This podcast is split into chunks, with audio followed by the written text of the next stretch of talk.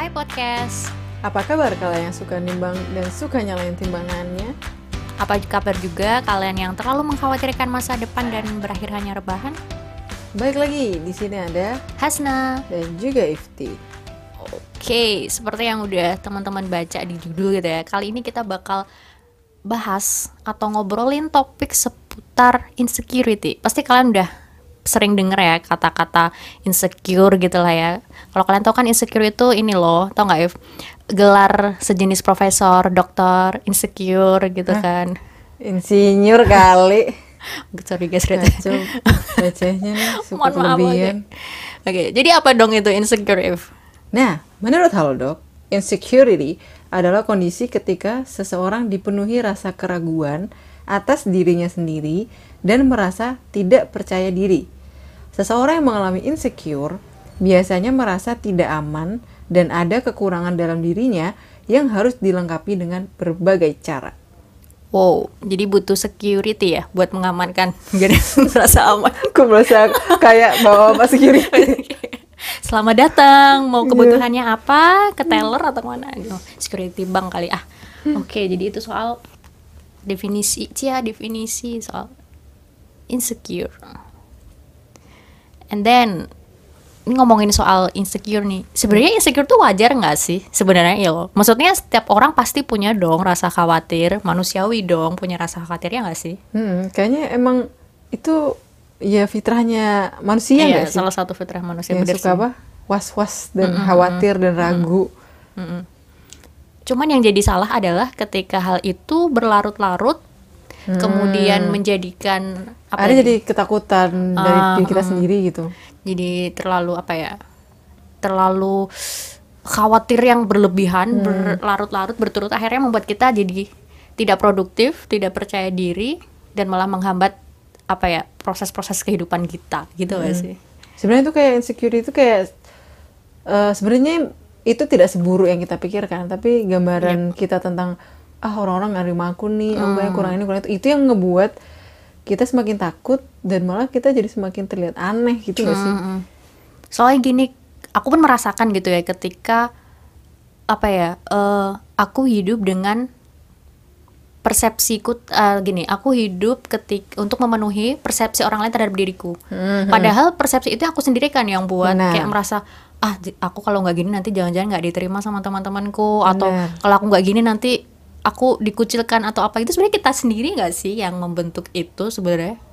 Dan kita kayak membiarkan eh, apa apakah kita tuh ngikut apa mau orang atau kita udahlah ya udah kita aja kita jadi diri sendiri aja gitu. Nah kayak si insecure tuh ada di titik eh dia mau ikut kemauan orang tapi nggak kesampaian. Hmm, terus akhirnya dia malah kecewa ke dirinya sendiri. Ya nggak sih? Iya sih.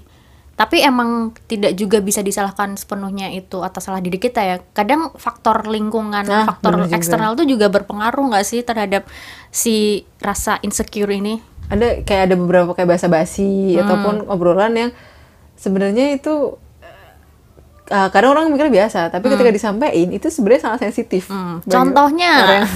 ih kamu sekarang udah segeran nih Segeran oh, ya oh, terima kasih loh ya. Berisi gitu ya.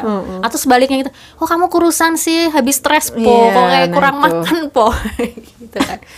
Hal-hal yang kadang itu niatnya mungkin basa-basi, cuman bisa jadi orang lain menangkapnya itu bukan sebuah basa-basi coy kayak gitu kan. kayak yang aduh berarti kelihatan banget nih Hmm, ya. gendutan nih Seperti di awal ya menyalahkan timbangan.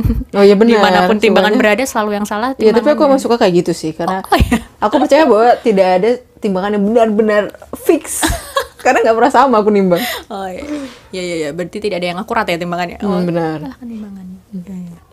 Tapi kalau kamu sendiri if soal insecure nih, insecurity. Kamu ada pengalaman atau ada cerita seputar merasa insecure gitu nggak yang banget-banget dalam hidupmu gitu lah? kayaknya aku terakhir ngerasain insecure itu justru malah pas SD Wow, SD. Hmm, jadi maksudnya dulu mungkin aku mikirnya kayak eh, kayaknya aku kayak malu aja gitu sem- tapi aku pikir setelah udah gede gitu ya setelah tahu yang namanya istilah insecure, Insecure ya. itu tuh jadi menyadari kayaknya itu bagian dari insecure karena aku sampai di titik yang nggak mau jadi diriku gitu. Kenapa sih aku nggak nggak kayak orang lain aja gitu? Soalnya misalnya sesederhana dulu aku pakai kacamata kan dari kelas 2 SD itu. Dan di SD nggak ada. Orang pakai kacamata. Aku orang yang pertama di situ dan otomatis jadi pusat perhatian, paling beda gitu oh, kan. oh, tapi bukan pusat perhatian yang kayak wow Oh, gitu. Tapi kecil-kecil udah pakai kacamata Oh, oh, gitu pasti ya. ini apa kayak nonton TV deket-deket lah dan sebagainya. Itu yang akhirnya jadi bikin malu gitu-gitu loh. Hmm, rada-rada minder gitu. Hmm, ada minder dan kayak ada gimana ya kalau dulu zaman SD suka meri-meri gak sama kayak temen yang ih bajunya bagus Oh, iya, iya, ininya apa baru bajunya gini-gini nah itu tuh yang ngebuat kok aku enggak ya kok aku nggak kayak dia gitu. akhirnya Hmm.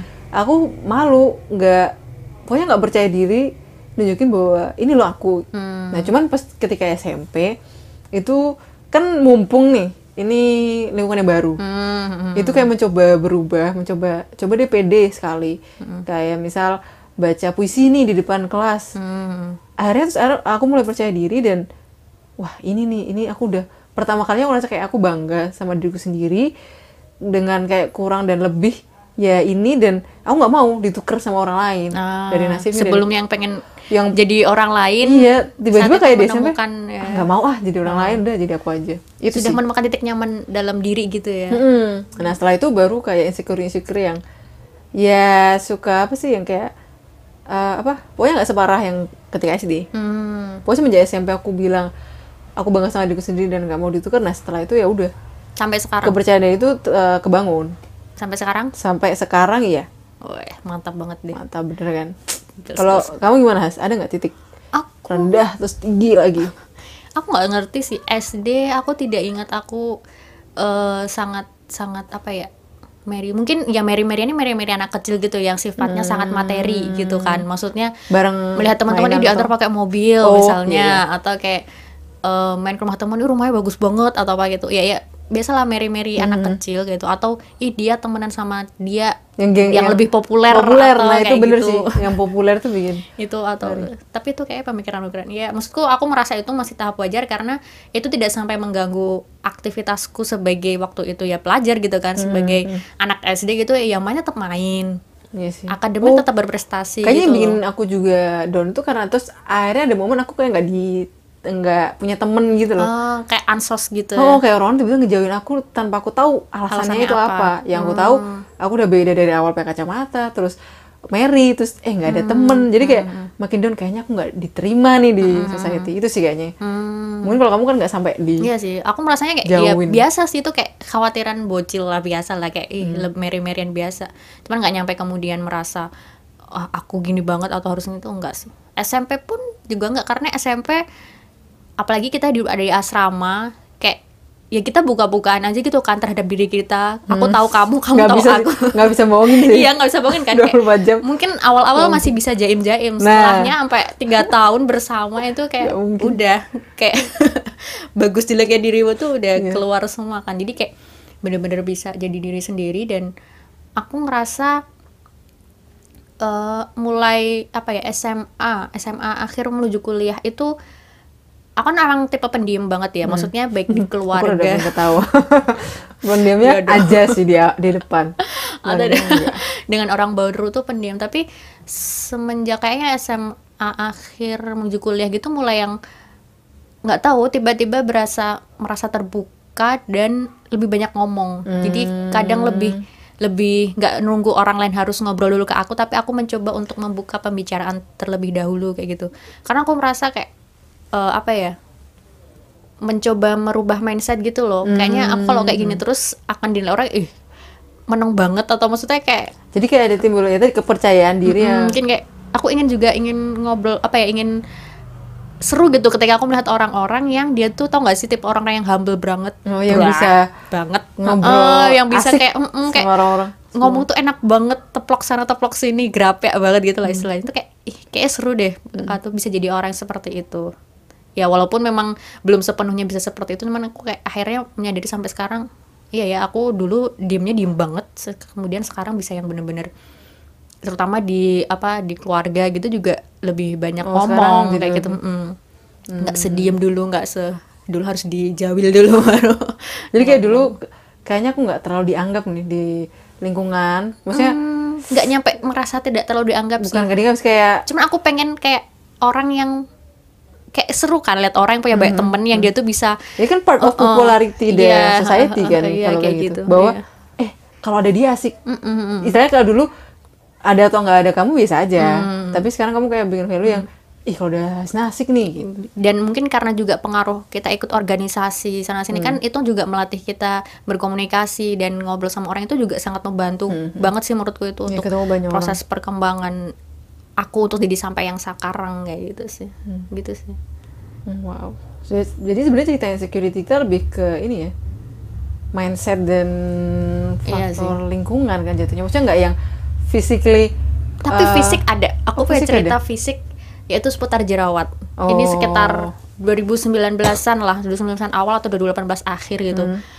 Aku kan tipe wajah yang memang alhamdulillah tidak mudah berjerawat Hmm. gitu ya pun kalau jerawat itu cuma satu dua nah kemudian itu lagi emang lagi demen-demennya skincarean udah ngerti gitu lah udah paham kan rulesnya udah. tuh kayak Ah. gimana cara kerjanya gimana dan ada saat di mana waktu itu jerawat tuh jerawat parah padahal aku lagi nggak pakai uh, produk baru apa pun Jadi kayak emang udah produk itu udah cocok tuh Oh, udah lama. udah udah udah udah udah stabil gitu pakainya. Kemudian ada jerawat yang itu banyak banget sampai ketika aku ketemu orang, orang itu komennya, "Has, kamu habis cacar, Po." Itu Oh, sampai iya. separah itu karena jerawatnya. Dan itu emang bekasnya juga Oh, kan yang bekas. menghitam Oh, iya. dan Ya, bekasnya sih jadi mm, PR. bukan jerawat yang mateng merah-merah gitu enggak, Hmm. tapi kayak emang yang bentol benjah-benjah yang bekasnya juga yang hitam itu kayak bener-bener ya orang tuh sampai berpikiran aku kena cacar kan berarti Keli- parah banget dong, iya, kelihatan banyak banget gitu, kelihatan. mungkin karena aku juga jarang jerawatan yang separah itu Hmm. nah ada sampai aku merasa keluar-keluar tuh selalu pakai masker bahkan aku Oh. sampai kalau nggak ketemu orang nggak perlu banget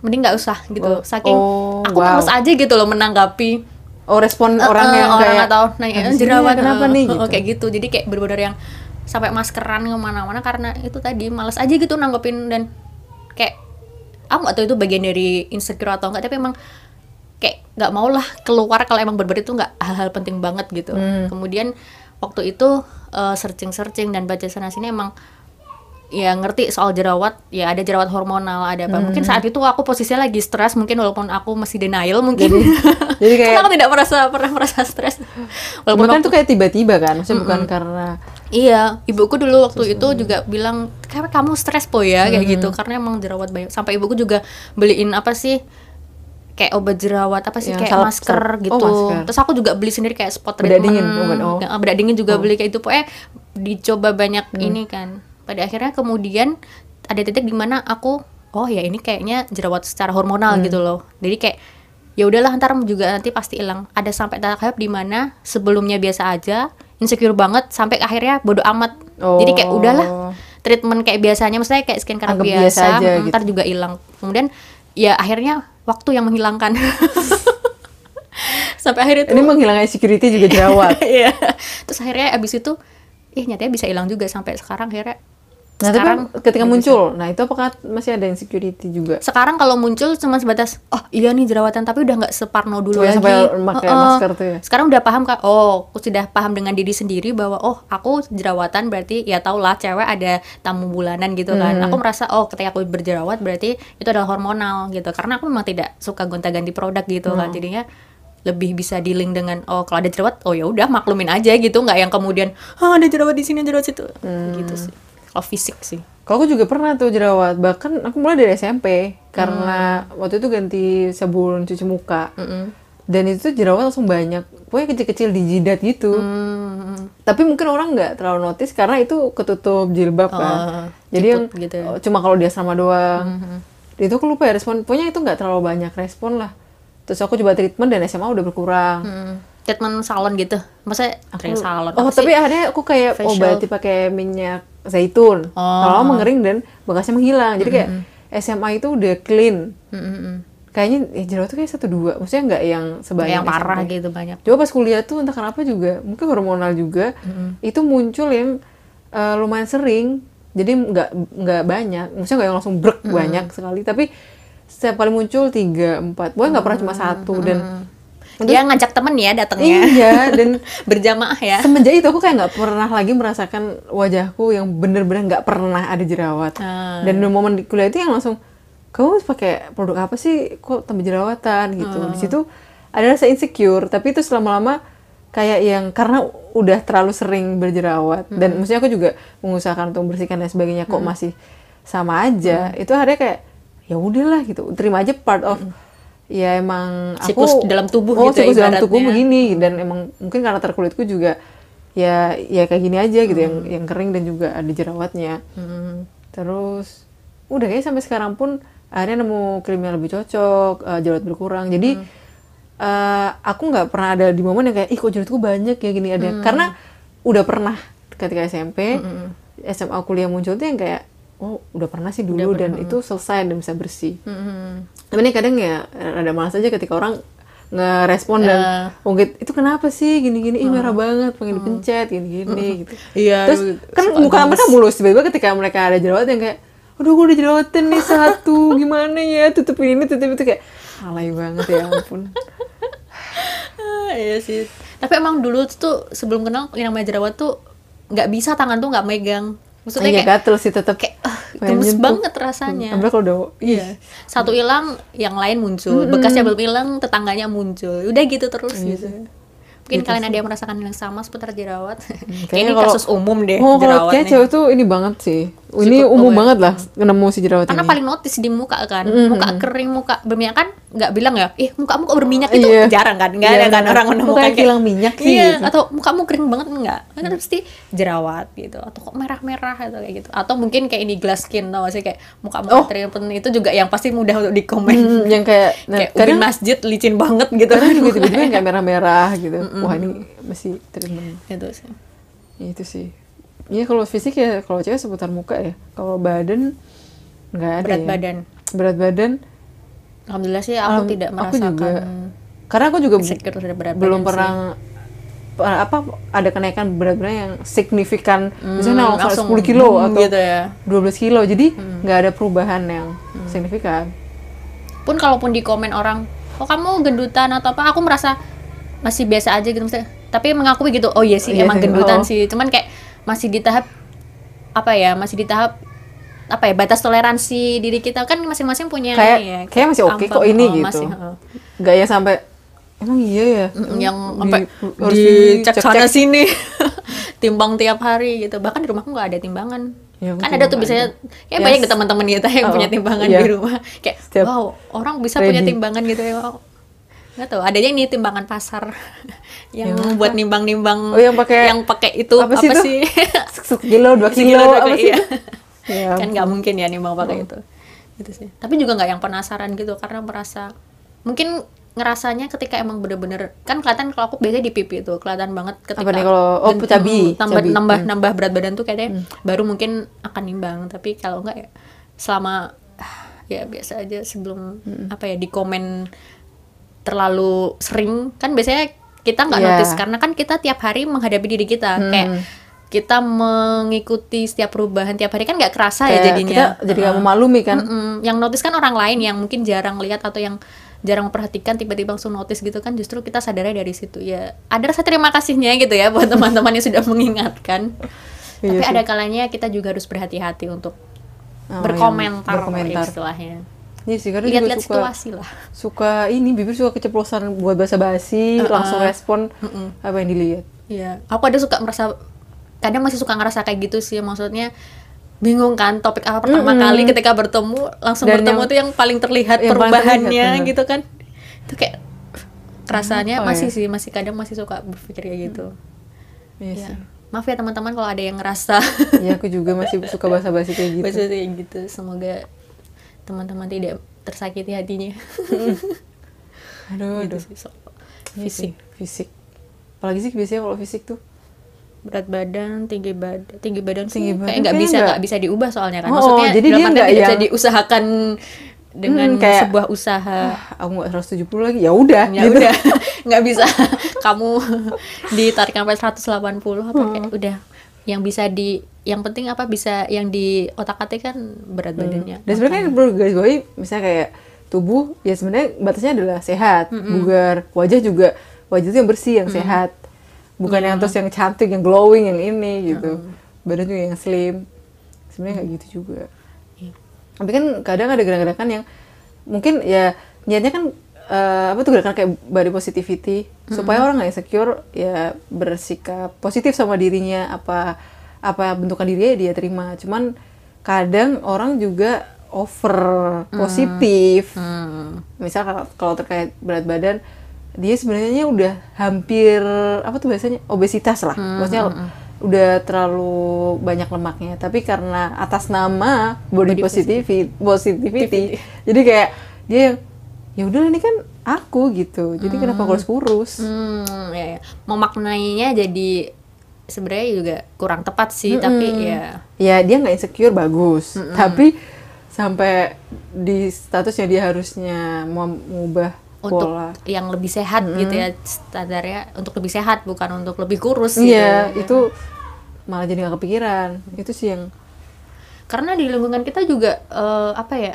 hmm, bukan menuntut sih, cuman kayak standar di sosial kehidupan kita tuh ya aku yang juga nggak tahu itu standarnya dari siapa sih yang bikin Iya ngerti. kayaknya bikin cowok tuh pasti bukan cewek karena Karena yang menilai ini ya iya cowok. karena nggak mungkin cewek bi- bikin boy harus tinggi putih cantik Nah lo para cowok, nah kan apakah benar? kayaknya kalau cewek pasti nggak akan ada yang setuju disamaratain Iya.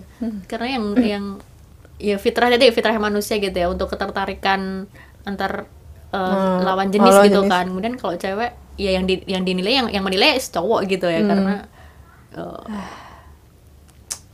Oh ya soal ngomongin insecure lagi itu kalau yang sekarang yang sering di ini tuh di medsos. oh Jadi kayak iya lagi. eh, ibaratnya medsos tuh eh, jadi toxic gitu karena ya tahu sendiri lah medsos kita misalnya IG gitu.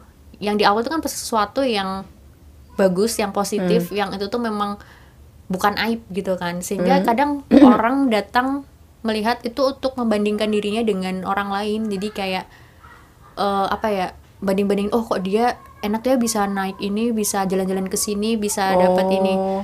aku sempat merasakan tit, apa ya ketika aku buka IG nih kayak ngerasa oh kok dia lebih sukses oh kok dia udah lebih ini lebih itu lebih pokoknya lebih serba lebih dari aku gitu itu Iya. kemudian aku merasa kayak nggak tahu rasanya jadi capek gitu loh lihat IG terus aku merasakan apakah ini yang dinamakan toxic gitu apakah aku sudah benar-benar harus apa ya benar-benar harus istirahat dari sini. Soalnya emang nggak tahu ya kayak nggak bisa gitu kayak auto membandingkan gitu loh kayak auto Iya.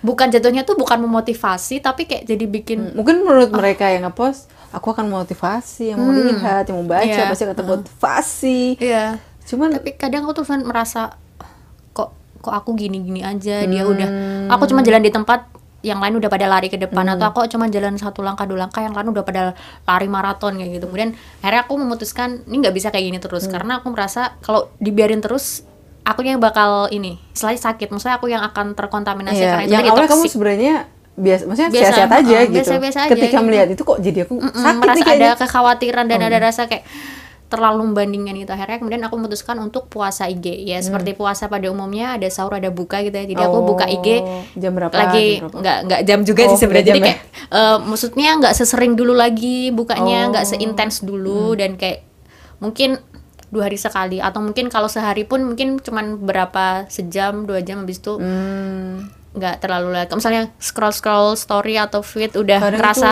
lelah udah keluar udah gitu. Tapi emang ngeri sih si Instagram tuh algoritmanya nggak tahu gimana kayak di explore tuh sekali scroll tuh kayak scroll Oh, terus iya. scroll terus. Nagih bo. Oh oh.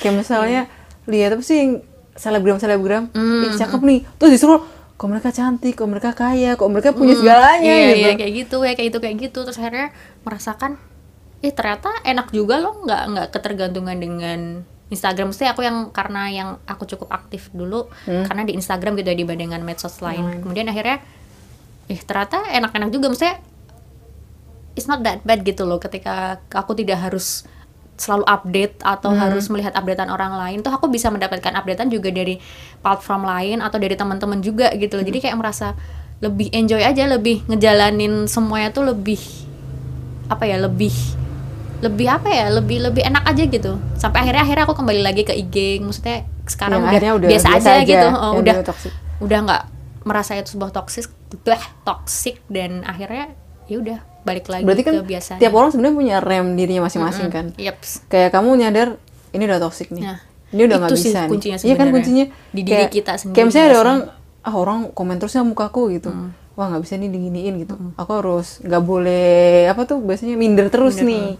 Aku harus buktiin pede. Iya sih sebenarnya cuman itu. permasalahannya kan tidak semua orang tuh bisa menemukan hal itu gitu loh maksudnya kenapa kemudian banyak film banyak bacaan tentang eh udah jangan insecure Security. eh, atau misalnya campaign-campaign yang ubah insecure jadi bersyukur itu kan sebenarnya mungkin untuk membantu atau mem- memfot- bah, memotivasi teman-teman gitu ya untuk menemukan titik dalam dirinya untuk bisa dealing dengan insecurity Oh, tadi kan Iya, berarti Membantu campaign gitu. apa tuh? Love yourself. Mm-mm, body mengingatkan kembali, mm. Sebenarnya bertujuan untuk mengingatkan. Hey, kalian tuh berharga loh. Yaps. Hey, berhenti insecure. Yap. Khawatirlah secukupnya gitu. Maksudnya Nah, itu tuh. itu manusiawi itu wajar. Yang penting jangan sampai berlarut-larut dan kebablasan lah ibaratnya. Jadi kayak khawatir, terus habis itu langsung dealing, ya udah berubah. Iya, iya bener banget sih. Bahkan kemudian sampai titik kayak aku suka bercandaan sama Alifa gitu kan. Kita lagi ngomongin soal hidup gitu kan kayak Dalam bener obrolannya soal hidup. Terus kita bercandaan. Tau gak Lip, aku pernah baca ini nih sebuah meme gitu kan. Kalau orang lain bisa, kenapa harus aku gitu. Kok kocak juga ya. itu kayak eh, ini sih untuk canda-candaan untuk biar menurunkan tensi ibaratnya gitu supaya nggak terlalu ini ya hanya guyonan lelucon ya ya buat guyonan-guyonan Tapi kan artinya ketika kalimat itu aja bisa kamu jadiin guyonan, itu udah berdamai dong. Iya, Iya nggak sih? iya, iya. Kenapa harus aku? Tapi kamu Atau tertawa. tipeku yang emang slow itu kayak beda kasus deh aku tipenya yang Oh, yang itu. Maksudnya cuek dan kalau udah ada orang lain, kenapa harus Iya, aku? Oke, itu berarti case Dua lain. mata pisau ya itu udah beda kasus kayaknya bener banget oke oke buat closing nih kalau kamu if menurutmu ini apalagi buat cewek-cewek gitu kan ya ciwi-ciwi gitu menurutmu cantik menurutmu itu apa atau yang seperti apa atau bagaimana Sebenarnya tuh menurutku cantik tuh harusnya nggak ada definisi pasti. wes Jelas sih. Kayak nggak karena orang tuh kan beda-beda ya. Iya, nggak iya. mungkin satu orang sama dengan yang lainnya. Relatif ya. Hmm. Relatif. Sama dengan ya cantik emang relatif sih. tapi emang iya sih Iya. Ya pada akhirnya bener bener kata-kata cantik itu relatif. Jadi Hmm. Dan itu tuh menurutku justru kita yang perlu memantulkan kecantikan itu di diri kita. Jadi maksudnya kita harus Hmm. eh, memahami seutuhnya. Wah kita tuh cantik loh. Hmm. Kita kita ambil positifnya gitu. Kita pantulkan positif kita itu sebagai kecantikan dari diri kita. nah jadi Iya kayak sih? inner dari inner beauty Nah. ke outer beauty-nya gitu Kalau ya outer beauty kamu udah cantik ya langsung pantulin aja di kaca. Iya gak sih? Langsung gue emang cantik. bener tapi kok ya bener sih Iya kan? Tapi kan kadang mereka yang yang terlalu cantik kadang juga punya insecurity sendiri. Hmm. Mungkin mungkin masalah keluarga atau finansial gitu. Ya kalian tonjolin fisik kalian itu. ini malah lalu banget Kalau kalian Oh. misalnya kekurangan di fisik, inner beauty kalian kalian istilahnya kayak apa ya? Orang yang inspiratif, berprestasi, kalian pantulin uh, prestasi kalian kalian tuh Hmm. di cermin-cermin itu jadi kayak ah aku cantik banget nih kalau udah belajar nih wah prestasi gue seksi banget Hmm. Wah, gitu, gitu ya atau secara ini ya public speaking misalnya gue jago banget nih Iya, gitu. jadi tonjolin aja positif itu menjadi sebuah kecantikan kecantikan, gitu. Oh, pantulan mantap, kecantikan diri kita masing-masing. mantap. jadi intinya menggali potensi atau positive vibes dari dirimu Tuh aku juga nilai orang cantik juga nggak selama tentang fisik Hmm, hmm. dan pasti orang lain juga kayak gitu kan. pernah nggak sih ngerasa orangnya tuh ya tadi ya masalah fisiknya. Aku takut untuk ngomong ini jadi kayak ngejudge gitu loh.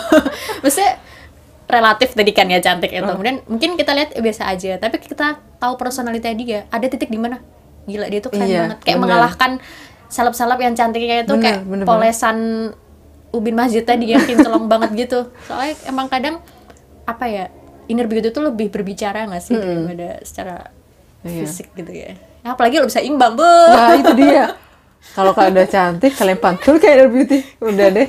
kaca oke kita. di reality oke tetap ya Duh cewek-cewek Aduh, aduh. Bener Terus sih. kalau kamu gimana tuh? Oh, apakah memang itu sudah mendefinisikan kecantikan? jadi bingung saya aduh intinya cantik itu ya kalau secara fisik apa yang kita punya Hmm. disyukuri diterima tapi juga dirawat Oh iya, jadi nggak kemudian cuek kemudian nggak eh, apa ya nggak diurus gitu tapi tetap dirawat gitu karena apa ya apa yang kita berikan apa ya yang Allah berikan ke kita tuh udah yang paling sempurna buat kita gitu loh kayak Nah, kembali ke manusia adalah ciptaan paling sempurna. Mm-mm, mm-mm. Jadinya silahkan itu dinikmati, disyukuri, kemudian dirawat supaya apa ya? Supaya lebih me- memancarkan Aura Aku jadi bingung kecantikan, aura kecantikan ya. Ya selain memoles yang tadi ya setuju juga sih yang soal inner begitu gitu. Ya yang luar tetap dirawat juga sih. Jangan Di luar fokus dirawat. ke inner, luarnya. Ya, nanti kan Kecuali kalau udah cantik aku ya. udah cerdas dan memang sudah innernya sangat keluar kok, nggak perlu cantik. Nggak perlu cuci muka. Nggak perlu cuci muka. Nggak gitu juga. Nggak perlu pakai sunscreen. Kan gitu sesuai juga. tagline-mu gak sih? Organisasimu? Oh iya. Apa? Dari Love Hijab Community guys. Apa nih tagline-nya? Beauty inside and outside. Nah, close-nya Follow ya, follow ya. Debat. Ciami, oke.